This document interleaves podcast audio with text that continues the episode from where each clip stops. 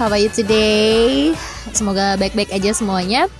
Kali ini balik lagi sesi bincang kopi bersama gue Yuke yang akan uh, berbincang-bincang. Hari ini khusus kita tidak membincangkan kopi, tapi kita akan ngobrol dengan salah satu narasumber asik. Kawan sih sebenarnya.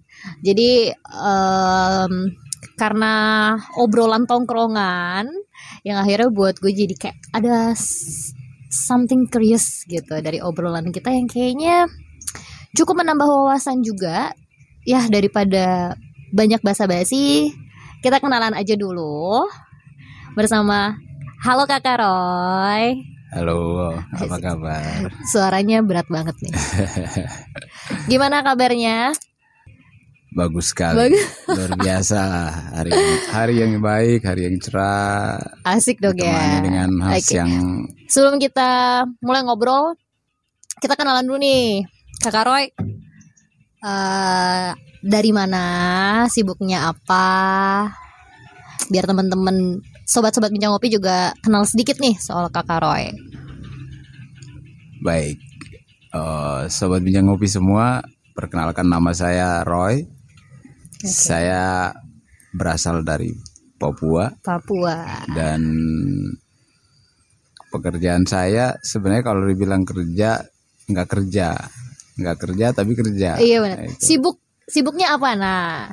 Uh, saya kebetulan jualan kopi. Jualan kopi. Kopi tepatnya uh, kopi Wamena, kopi Papua. Kopi Papua. Ya. Nah, ini yang menarik karena ini yang akan kita bahas, yang akan kita cari tahu karena dari gue sendiri sempat menyicipi ya, Karoy. Dan ternyata yang diproduksi oleh Karoy itu gak cuman kopi. Iya. Iya. Apalagi tuh Karoy, boleh dibocorin dikit gak? apalagi sih selain produksi kopi asli Papua selain kopi asli Papua saya juga membrewing uh, beberapa varian minuman yang uh, di, di difermentasi ya dan ya hasil brewingnya salah satunya yang uh, sempat sista nyoba gitu. iya benar jadi uh, Karoy ini ada produksi minuman beralkohol. Ya. Ya, betul. Alkohol. Yang difermentasi jadi asli produknya semua bahan-bahannya dari Papua, benar ya Karo ya? Iya, base-nya base-nya dari, Papua. Papua, terutama kopinya juga. Kopinya, ya. Dan betul gue sempet banget nyobain. Ya. Rasanya tidak bisa diungkapkan dengan kata-kata. Excited ya. Iya. Yang awalnya gue sendiri tuh sebenarnya sensitif banget loh sama alkohol dan sempat ngobrol juga kita ya Karo ya. Yeah Uh, tapi setelah mencoba mencicipi alkohol atau minuman deh yang diracik sama Korea ini membuat saya mulai menyukai jatuh cinta oh, gitu, sama yes. alkoholnya. Dan uh, uniknya lagi uh, minuman yang diproduksi sama Korea juga ada namanya masing-masing ya Korea. Iya, varian nah, varian. Kita, kita bahas nih iya, minuman-minumannya ya, ya. itu apa aja sih Karo fermentasinya itu apa aja. Nanti uh, sebenarnya kita akan masuk ke culture-nya juga, tapi kita pengenalan dulu deh. Yeah. Jadi nanti kita tahu historinya tuh gimana. Boleh diceritain dikit nggak sih Karoy produksiannya itu uh, fermentasi dari apa aja? Bahan base yang dari Papua itu apa aja sih Karoy? Kalau base yang dari Papua itu yang pasti kopi. Mm -mm. Ya, uh, bean yang uh, di roasting dan di brewing. Mm -mm. Terus ya perpaduan kopi dengan uh, spirit. Oke. Okay. Nah, jadi kalau produk yang saya buat itu ada untuk alkoholnya itu ada tiga, mm -hmm. tiga varian. Uh, yang pertama itu original, itu base memang tesnya dominan di kopi, itu 20%, sedangkan uh, varian yang lain yang di luar dari kopi itu yang kedua itu moonshine moonshine moonshine dan yang ketiga yang menjadi favorit saya juga yang sempat Sista nyoba mm -hmm. uh, itu Labadios. Labadios. Ya, itu masing-masing 40%. Semua alkoholnya 40% persen ya Alkoholnya 40%. masing-masing. Nah, Oke. Eh dari Munshannya sendiri ini itu dari bahannya fermentasinya apa sih Karoy kalau bedanya Munshan sama Labadios gitu. kalau Munchen lebih ke citrus ya. Mm-mm.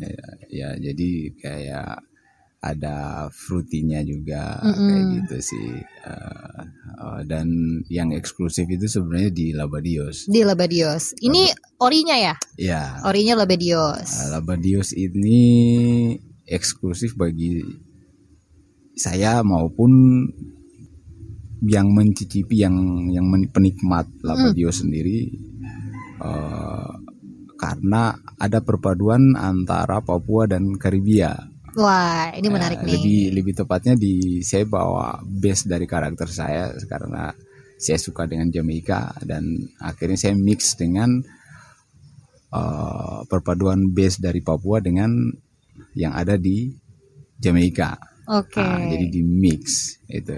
Jadi eh, dibilang ram iya eh, tapi dia lebih warnanya tuh kayak vodka jadi benar-benar pure Pure bening gitu ya. bening bening gitu Tapi rasanya Eh, rasta rasa. rasa Wah, tambah iya.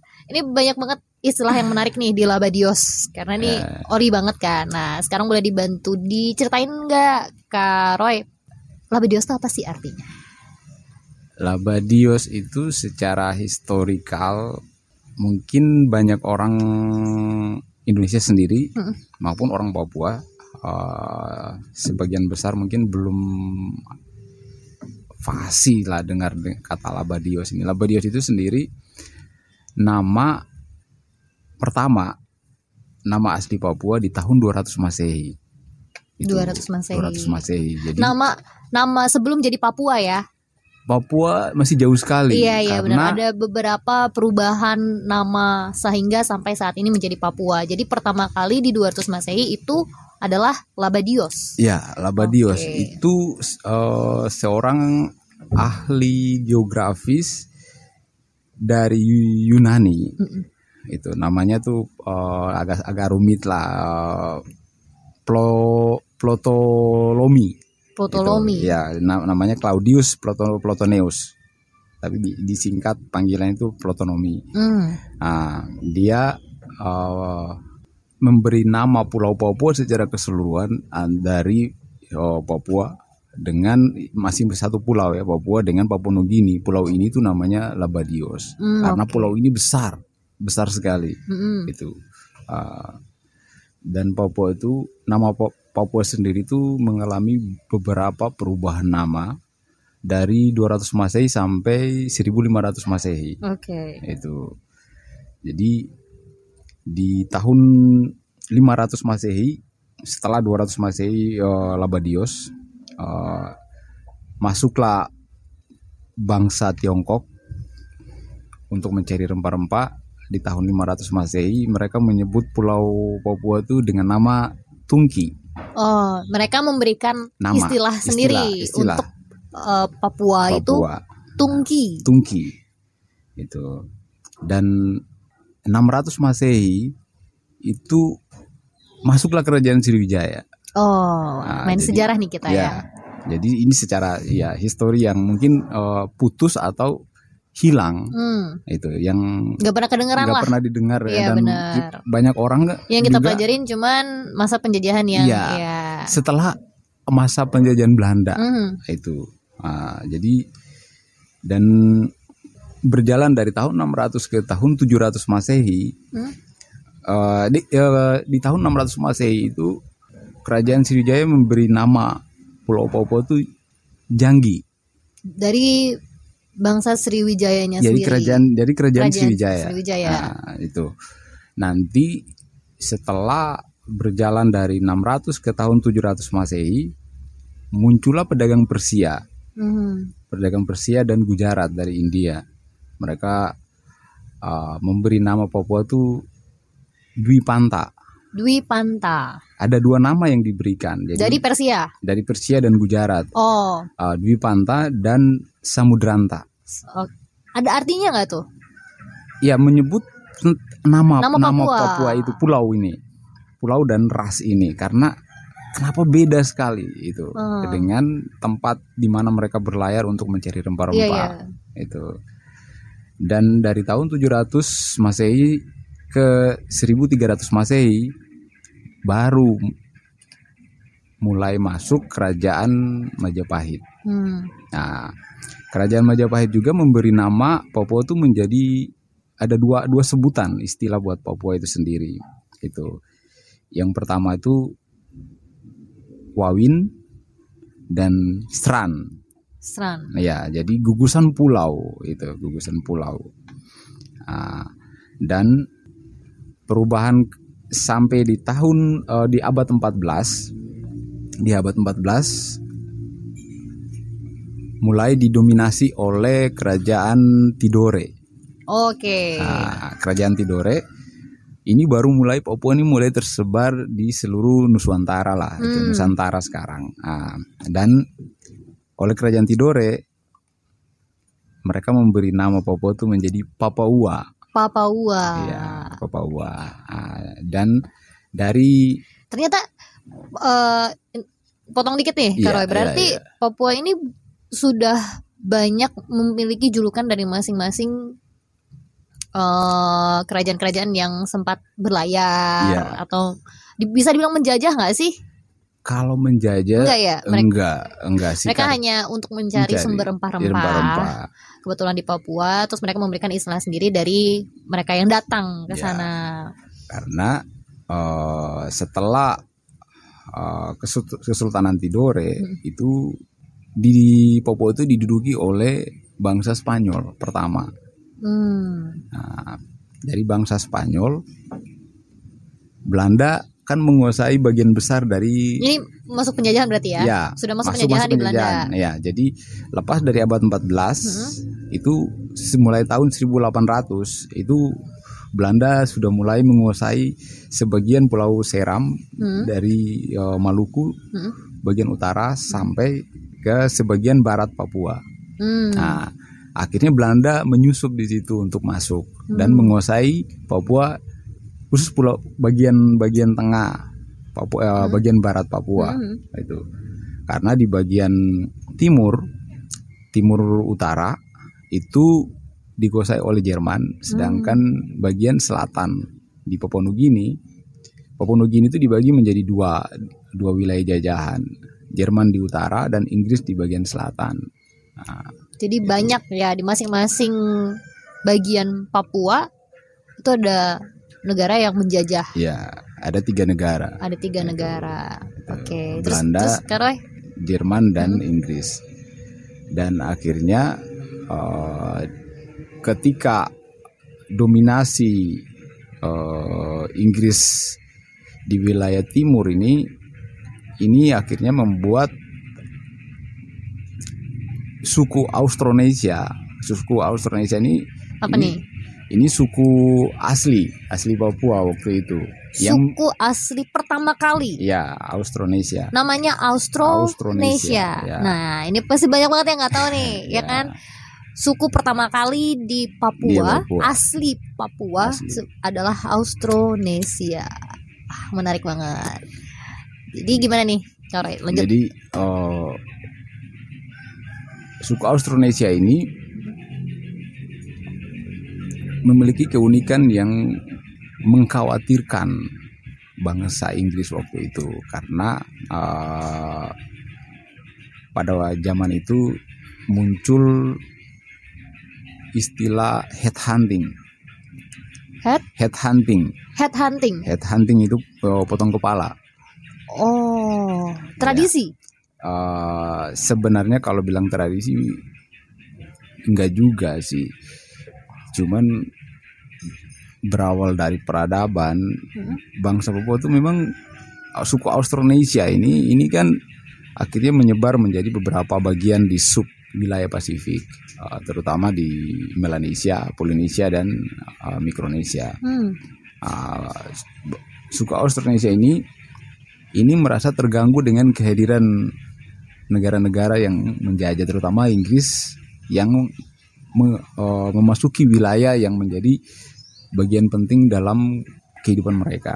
Nah, akhirnya Inggris berupaya untuk membantai suku Austronesia ini. Hmm. Jadi menyerang suku ini dan akhirnya masuk ke perbatasan Papua yang notabene dikuasai oleh Belanda. Hmm. Dan akhirnya Belanda dengan uh, dengan Inggris membuat kesepakatan terkait dengan uh, perlakuan terhadap suku Austronesia ini. Karena wilayah yang dimasuki ini berupa sungai, akhirnya dibuatlah perjanjian untuk menarik batas wilayah itu. Hmm. Makanya batas Pulau Papua itu dibagi dibagi dua itu tidak lurus. Ada lekukan di bagian selatan di kalau tepatnya itu di Merauke. Merauke. Ya, Merauke itu itu masuk di dalam itu ada satu sungai itu sungai besar uh, namanya Sungai Fla. Sungai Fly. Fly. Fly. Itu. Nah, jadi akhirnya karena bagian yang diambil ini lebih masuk ke bagian jajahan Belanda, Belanda minta kompensasi untuk dia mengambil bagian yang di bagian selatan ini masuk ke bagian wilayah Inggris juga. Jadi hmm. jadi lekukannya tuh agak agak begini. Hmm. Cuman di peta itu kelihatan kayak lekukan terus lurus. Hmm. Padahal enggak, itu ada ada masuk masuk ke bagian wilayah Inggris juga oh, di gitu. Hmm. Seperti itu. Karena lekukan sungai. Ada dua sungai di sana. Itu. Akhirnya diketemukanlah perjanjian itu. Nah, jadi kalau kita lihat di peta Papua itu kenapa nggak digaris lurus aja sih? Hmm. Nah, padahal karena ada satu peristiwa besar yang terjadi di zaman penjajahan itu. Nah, nanti setelah penjajahan proses penjajahan Belanda ini berjalan, barulah melalui PPKI itu PPKI untuk persiapan kemerdekaan Indonesia waktu itu sebenarnya uh, Bung Hatta Bung Hatta itu nggak setuju ketika Papua itu harus menjadi bagian dari wilayah NKRI hmm. karena bagi Pak Hatta Papua ini mereka rasnya berbeda. Mereka hmm. masuk dalam golongan ras Melanesia. Jadi mereka itu tidak menjadi bagian penting dalam persiapan kemerdekaan ras Melanesia? Ya jadi orang Papua itu masuk dalam kelompok ras Melanesia. Jadi di wilayah Pasifik Papua uh, sebenarnya kalau ras Melanesia itu dari Maluku sampai ke bagian Flores ke barat, mm -hmm. termasuk Papua, Papua Nugini, uh, Vanuatu, Fiji, nah, itu masuk dalam kelompok Melanesia. Sedangkan nanti bergeser lagi ke arah timur, nah, uh, New Zealand dan beberapa mm. tahu Samoa, nah, ini mereka ini masuk dalam Polinesia, kelompok mm. Polinesia, Polinesia. Sedangkan kalau ke bagian utara di Christmas Island nah, dan beberapa negara di sana, nah, itu mereka masuk dalam kelompok Mikronesia. Hmm. Jadi di Pasifik sendiri itu ada tiga ras, nah, Melanesia, Polinesia, dan Mikronesia, seperti itu. Oke. Okay. Ya. Yeah. Terus uh, balik lagi tadi dari Labadiosnya itu sendiri uh, adalah pertama kali sebutan Papua berarti. Ya, di tahun 200 Masehi. 200 Masehi. Jadi sebelum ada ada pelayaran, sebelum -hmm. ada orang yang datang. Di tahun 200 Masehi itu ahli geografis dari Yunani itu ploto, ploto namanya susah sekali. Plotonomi, Plot, plotonomi. Okay. Nah, jadi uh, jadi dia ini sudah uh, menggambarkan pulau ini dan memberi nama. Nah, itu karena uh, ada satu pulau yang unik ya, karena dari sisi ras maupun kekayaan alam itu luar biasa dan akhirnya dari dari apa yang digambarkan oleh Platonom ini akhirnya membuat banyak bangsa hmm. datang untuk mencari tahu pulau ini nah, dan akhirnya ketika setiap zaman setiap tahun bangsa-bangsa yang datang itu menyebut nama pulau ini dengan istilah mereka, dengan bahasa mereka. Ada yang mengadopsi dari beberapa uh, wilayah untuk memberi nama seperti itu. Oke. Okay. Uh, bahas Papua nih atau Labadios ya. Yeah. Sebenarnya apa sih ciri khas aslinya Papua? Kan uh, kita ngomongin masalah uh, banyak pergantian nama sehingga jadi Papua dari aslinya Labadios itu karena ada beberapa daerah atau yang datang gitu untuk mencari iya. rempah-rempah yeah. ya kan ke Papua. Emang aslinya rempah-rempah apa sih yang sampai sebegitu menariknya gitu? Sehingga banyak banget yang datang ke sana dan banyak juga yang bilang unik. Ya benar kan ya? Iya. Jadi uh, sebenarnya tadi ya belum finish dari sampai di Papua ya. Tadi hmm. kan baru sampai di uh, masa ingin mengambil Papua ini masuk dalam wilayah NKRI. Hmm. Jadi dari beberapa perubahan nama itu sampai muncul istilah Irian. Ya, ya Irian, Irian Jaya. Jaya. Jadi itu ada dua dua bahasa daerah yang ada di sana di Papua sendiri yang di, diadopsi untuk memberikan nama itu. Itu. Jadi ada Iri dan An. Hmm, nah, artinya? Uh, kalau ada ada bahasa, bahasa Papua bahasa sendiri itu apa sih bahasanya Papua? Maksudnya Iya bahasa ya, bahasa ya. language-nya gitu. Papua itu memiliki 280 sekian bahasa, banyak sekali bahasa daerah. Sebanyak itu dijajah ya. Papua. Iya, di Papua. Jadi uh, agak susah ketika kita menerjemahkan dari satu bahasa. Nah itu. Nah, jadi kalau perubahan nama Papua itu contoh kayak di Irian sendiri itu ada dari bahasa Biak, Iri dan An dan di Serui di Yapen juga Iri dan An itu dengan arti-arti yang berbeda. Tapi akhirnya melalui toko-toko Papua waktu itu mereka karena uh, dilatih oleh beberapa apa sekolah Alkitab ya kayak kayak semacam seminari hmm. sekolah untuk, keagamaan ya untuk uh, ikut menjadi bagian di dalam uh, meluruskan sejarah Papua ini. Memang aslinya Papua itu kepercayaannya tuh apa sih dari awal? Sebelum ada penjajahan ya, kalau sebelum ada penjajahan kepercayaannya sebenarnya masih masih, masih animisme lah itu karena belum oh, ada kepercayaan apa-apa iya, iya, iya, iya. karena waktu mereka mulai kepercayaan dominan Papua itu sebenarnya di Kristen itu karena justru awalnya ya hmm. awalnya di tahun 1800 itu itu ada penjajah uh, penjelajah dari Jerman uh, namanya Otto dan Geisler hmm. yang membawa Injil oh. terang ini datang ke Papua waktu itu. Uh, jadi kalau kepercayaan Papua dominannya Kristen, Nasrani itu. Uh, jadi setelah nama Irian ini terbentuk, akhirnya di tahun 63 itu resmilah Papua itu menjadi bagian dari Indonesia ketika referendum. Makanya namanya diberikan oleh Soekarno dan Pak Harto waktu itu juga. Disahkanlah akhirnya disahkan Irian Jaya Irian itu. Jaya. Nah, karena ada misi, hmm? ada misi di sana waktu itu. Misinya apa? Pembebasan Irian Barat. Nah, jadi Irian awalnya dari Irian Barat, hmm. baru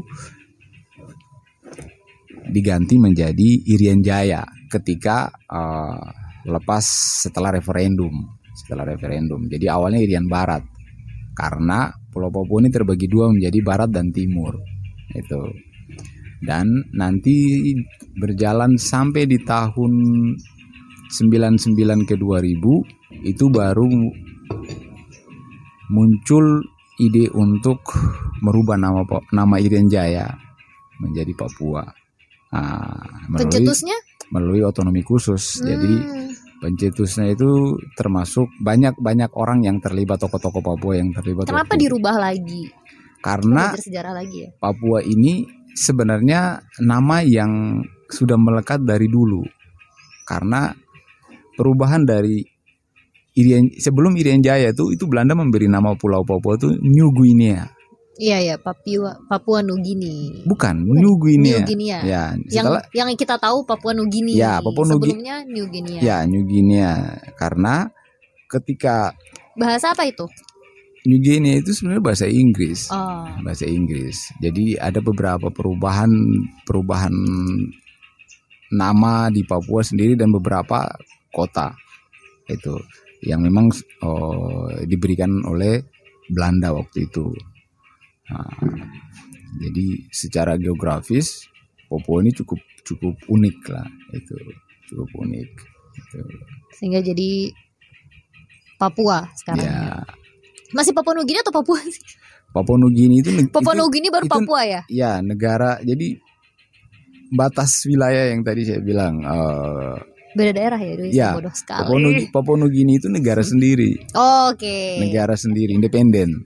Mohon maaf. Nah, Sejarah saya dulu jelek soalnya. Ya. Sedangkan Papua kan provinsi. Iya benar. Ya, dan sekarang sudah menjadi dua provinsi, Papua Barat dan Papua.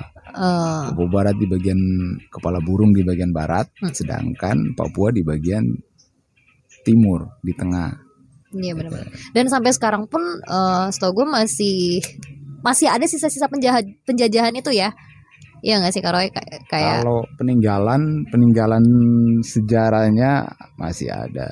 Contohnya yang masih sampai sekarang masih terasa sekali penjajahan yang ada di uh, wilayah Papua gitu, yang berdampak di Papua itu sendiri. Kalau yang berdampak udah nggak ada, tapi peninggalannya itu malah di menjadi warisan dari situ sejarah sih itu contoh kayak di beberapa kota kayak di Jayapura sendiri tuh Jayapura ada ya benar. dijadikan sebagai tempat angkatan ab, militer khusus ABRI. ABRI. Ya, itu uh, nama tempat itu Douglas MacArthur. Douglas MacArthur. MacArthur. Ya, terus Itu bekas penjajahan mana? Belanda. Belanda. Douglas ya. Terus di ada peninggalan Jepang juga di nah di satu pulau di Biak itu Jepang membuat satu gua besar dari batu. Mm -hmm. Itu cukup besar hmm. dan mereka bersembunyi di situ untuk masih ada sampai masih ada sampai hari ini. Menjadi, jadi tempat wisata atau jadi digunakan? tempat wisata, oh. tempat wisata dan banyak artileri-artileri dari peninggalan hmm. peninggalan zaman perang dulu itu masih ada sampai hari ini. Gitu. Oke, cukuplah untuk sejarahnya biar kita nggak berat-berat nih. ada ada lagi nih yang penasaran uh, dari logo ya dari ah. logo um, produk minuman produksi dari Karoy. Nanti uh. nanti kita kasih lihat ya. Uh, logonya itu rasta. Ya, ada yeah. unsur rastanya. Yeah. Nah, yang kita tahu secara umum nih, anggap aja gue orang awam nih.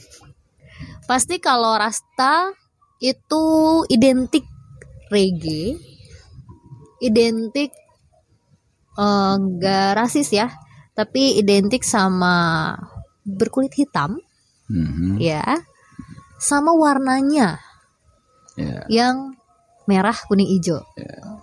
Nah itu boleh dijelasin nggak sih sebenarnya? Dan oh ada istilahnya juga, yeah. rebel. Ya, Le- rebel, rebel, rebellion, rebellion. rebellion. Oh sebenarnya rebellion. Ya. Yeah. Orang-orang itu kan rebel, rebel gitu yeah. kan, yang sekarang nih. Ya. Yeah. Ini kenapa sih itu uh, ada gitu. Itu sebenarnya memang ada ciri khas atau tradisinya dari Papua sendiri yang menciptakan itu atau gak sengaja timbul aja gitu ide-ide dari orang Papua. Apa sih artinya? Kalau benar gak sih Rasta? Identik dengan orang berkulit hitam dan gimbal? Ya dari perjalanan sejarah kenapa sampai orang harus dreadlock uh, ada istilah rasta bagi kaum uh, ras kulit hitam sendiri karena ad, ada alasan utama yang muncul itu dan terutama warna dominan dari tiga warna ini merah Hmm. kuning hijau ini Hmm, hmm. ini yang dis- yang memiliki konotasi positif mereka menyebutnya rasta itu Jadi warna itu yang disebut rasta. ya jadi sebenarnya ini agak bergeser dari sejarah Papua sendiri karena istilah gimbal atau dreadlock ini ini muncul Eh, istilahnya pergerakan gimbal apa? dreadlock dreadlock Dread. dread Oh, dreadlock dread. dreadlock nah dreadlock jadi istilah kalau orang di Jamaika Afrika itu dreadlock rasta itu nah, orang yang berambut gimbal Mm-mm.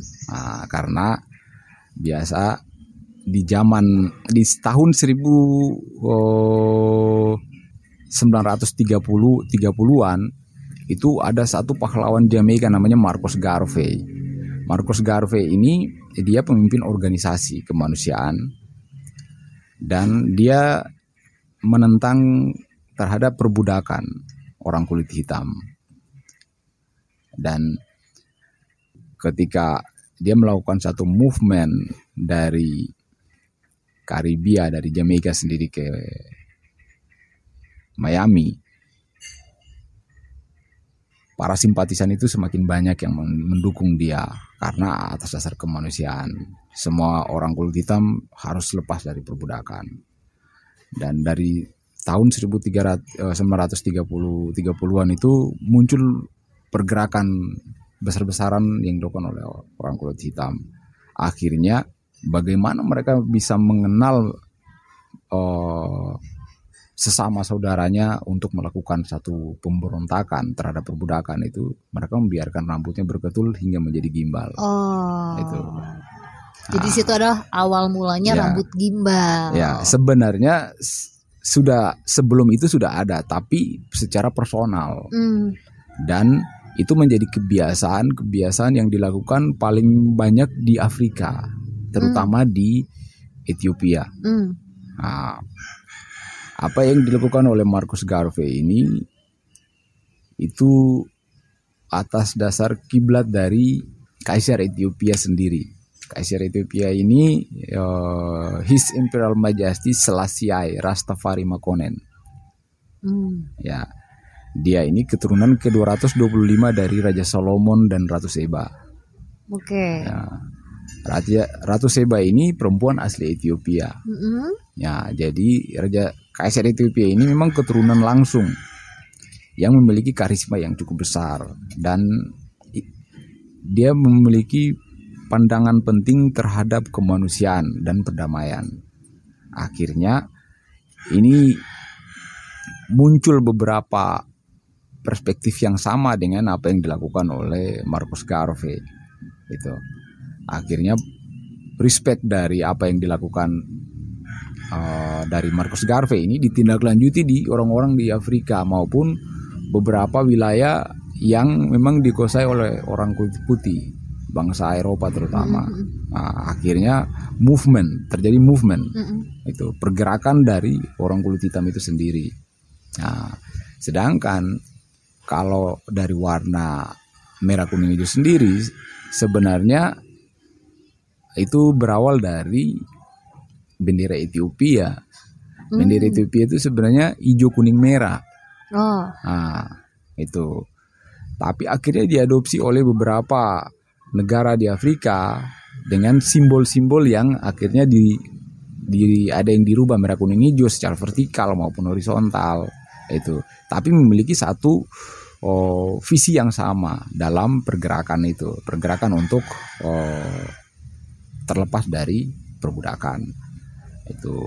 Jadi simbol merah itu sebenarnya merah itu memiliki arti perjuangan Nah, itu keberanian Mm-mm. nah, spirit sedangkan kuning itu itu melandang, melambangkan kekayaan Hmm. itu sedangkan oh, hijau itu kesuburan kemasyuran Hmm. Nah, itu. Jadi apa yang ditonjolkan dari simbol rasta ini ini menjadi keterwakilan dari oh, ras kulit hitam secara khusus. Nah, akhirnya diadopsi oleh hampir di seluruh dunia, termasuk orang-orang di kepulauan Pasifik uh, sampai dengan Papua. Makanya di Papua sendiri ketika men, banyak orang kenapa menggunakan warna ini menjadi warna yang warna favorit, hmm. karena latar belakang histori itu sejarah dan satu satu movement dari apa yang dilakukan di masa lalu yang sama itu Nah, seperti itu. Itu Rasta. Ya. Sedangkan kalau Rebellion itu sebenarnya uh, itu brand saya dan itu satu sebutan mewakili karakter saya secara pribadi. Apa tuh? Dijabarin karakternya. Uh, Rebellion itu sebenarnya singa pemberontak. Singa pemberontak. Ya. Rebel Lion. Ya, ya itu Rebel Lion nama ini sebenarnya saya adopsi juga dari filosofi Rastafari. Itu simbol dari keagungan Rastafari itu itu ada di simbol singa, lion. Karena King Selassie, His Emperor Majesty, Rastafari Makonnen ini ini berasal dari keturunan Yehuda, hmm. keturunan dari kedua belas suku Israel dan suku Yehuda nih itu disi, disimbolkan dengan singa. Akhirnya Rastafari ini ini tetap mengklaim bahwa I'm a lion of the tribe of Judah. Hmm. Nah, seperti itu. Itu rebellion. Ya, jadi akhirnya saya menerjemahkan itu berbeda dengan karakter saya. Uh, saya seorang petarung, I'm a fighter, I'm a rebel. Uh, akhirnya saya memberi nama brand saya ini Rebel Lion gitu. gitu. Terus kalau dari musiknya sendiri reggae. Reggae. Oh, I love this. Itu identik banget kan. Emang yeah. emang apakah betul kalau reggae itu memang aslinya karena terbawa dari rasta ini? Dari Papua kah atau justru beradaptasi? Reggae. Reggae. Reggae, reggae. Karena semuanya berkesinambungan ya. gitu kan. Reggae reggae itu sama dengan unity. Reggae itu sampai hari ini dalam catatan sejarah tidak ada orang yang tahu reggae itu udah berasal dari mana. Wah. Termasuk kalau saya sendiri saya orang bilang dari Jamaika, dari Afrika. Hmm. Tidak ada orang yang tahu persis karena musik ini dimainkan di banyak tempat di belahan dunia. Betul. Tapi yang memainkan musik reggae dengan benar itu orang Jamaika. Oke. Okay. Itu dan orang Afrika. Tapi orang-orang di Kepulauan Pasifik juga memainkan musik yang sama secara tradisional. Hmm. Reggae ini sebenarnya satu musik pemujaan hmm. terhadap Tuhan sang pencipta. Oh. Itu jadi dia lebih lebih musik yang memang sakral. Tapi dalam perkembangan dari peradaban ke zaman ilmu pengetahuan reggae ini memiliki perkembangan yang luar biasa. Itu. Akhirnya tokoh sentral yang punya pengaruh dalam dunia reggae di dunia itu Bob Marley. Iya. Ya. Betul. Akhirnya tapi sebelum zaman Marley sudah ada orang yang melakukan itu, tapi cuma sebatas di wilayah itu. Hmm. Akhirnya tidak terpublish. Iya, betul. Itu. Tidak menyebar luas. Ya. Akhirnya Bob Marley lah yang membuat reggae ini ternyata menyeluruh ya. sampai seluruh dunia Reg tahu. Bob Marley menerjemahkan reggae itu dengan benar. Hmm. Karena reggae itu seperti saya sampaikan, reggae itu itu musik yang sakral reggae itu berisi tentang pesan. Hmm. Jadi sama seperti syair yang dinyanyikan di uh, uh, kidung, di uh, gereja dan beberapa tempat ibadah. Reggae itu sebenarnya satu bentuk spiritual. Itu satu bentuk spiritual.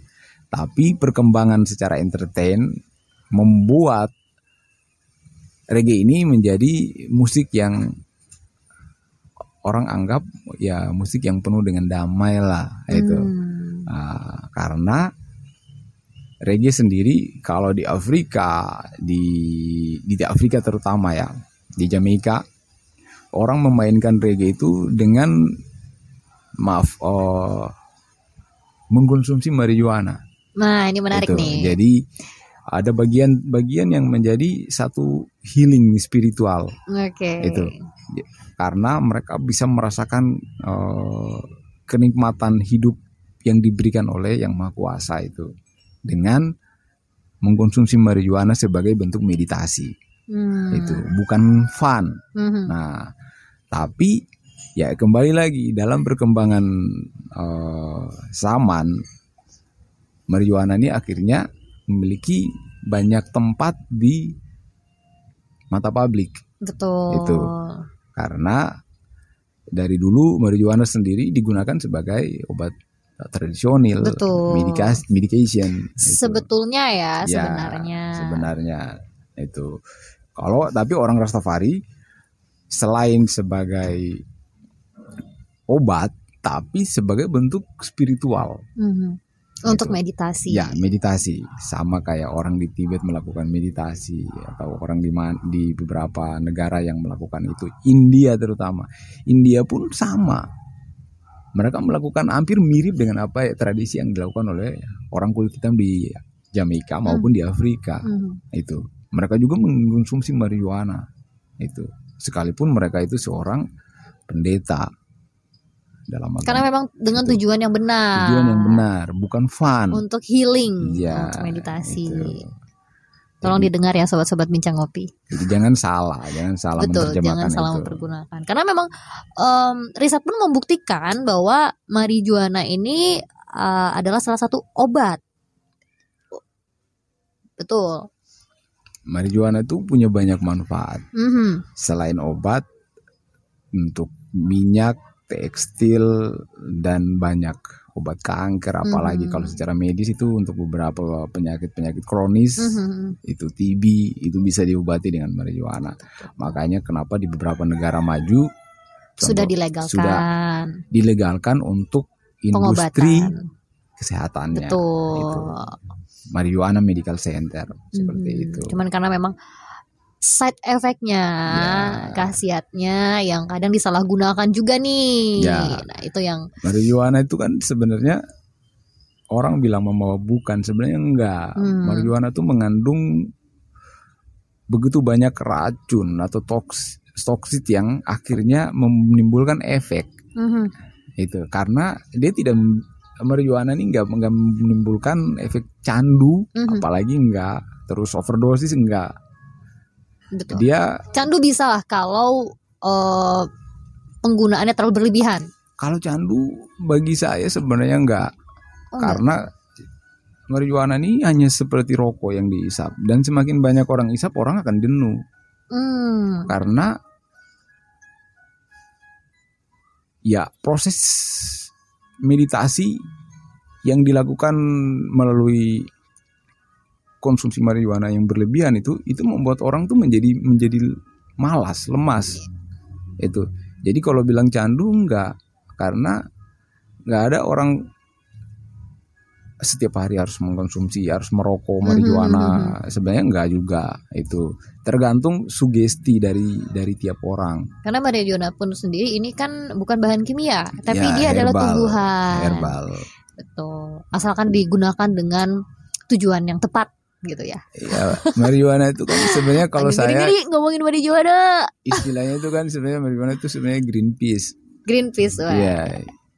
Ketenangan. Hijau, hijau damai lah, Betul. hijau tenang sebenarnya. Nah, ini juga uh, yang ngebuat akhirnya identik juga untuk orang-orang rasta. Ya, ini satu satu persepsi yang akhirnya hmm. menimbulkan pro kontra di Iya, betul. publik, apalagi di dengan zaman yang sudah semakin maju. Ya.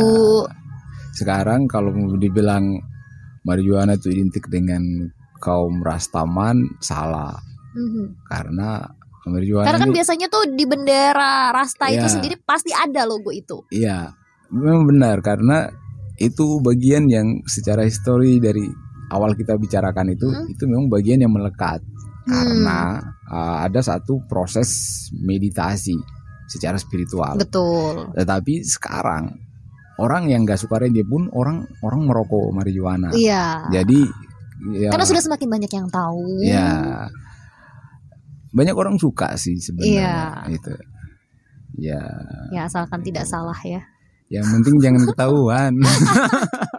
Waduh, Bapak Benen mengerikan. Uh, jadi sebenarnya kembali positifnya kembali ke kita sih. Iya benar-benar. Merokok atau enggak itu tergantung kita. Iya.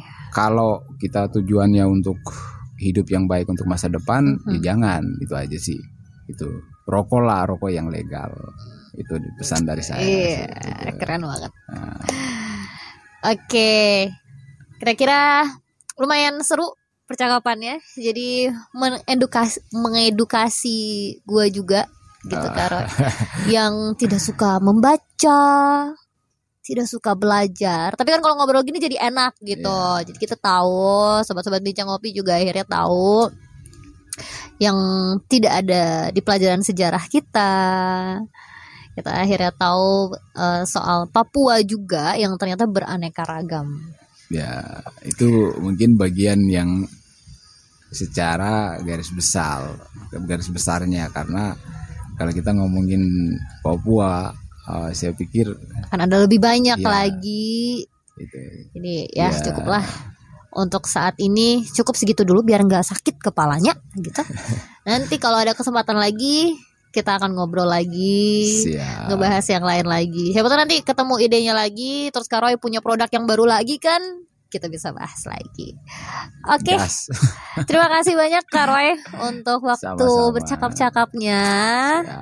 Sukses terus loh. Ditunggu produk barunya, Siap. racikan barunya. Siap, terima kasih. Oke, sobat bincang kopi, semoga terhibur, semoga mendapatkan banyak informasi juga subscribe, like dan komen.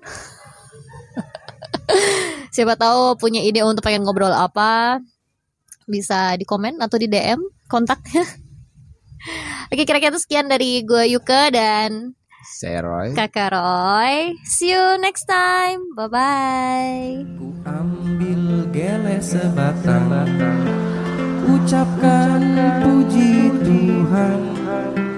Ku hisap dalam-dalam dengan teman Rasanya melayang-layang Tik-tik-tik bunyi padi di atas genteng. Wanginya turun tidak terkira. Cobalah teman, coba bayangkan.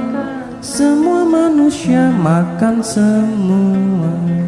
Potong bebek angsa masak di kuali Campur kuah ganja rakyat senang sekali. Oper ke kiri, oper ke kanan. Do re mi la la, do re mi si la do. Hey, hidup hanya numpang ketawa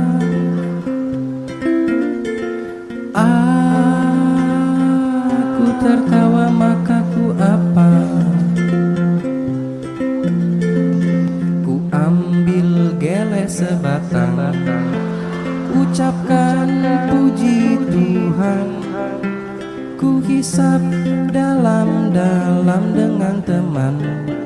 Rasanya melayang-layang. Tik tik tik Bunyi padi di atas genteng Wanginya turun tidak terkira. Cobalah teman, coba bayangkan. Semua manusia makan semua Potong bebek angsa masak di kuali Campur kuah ganja rakyat senang sekali. Oper ke kiri oper ke kanan do re mi la la do re mi si la do hey hidup hanya numpang ketawa.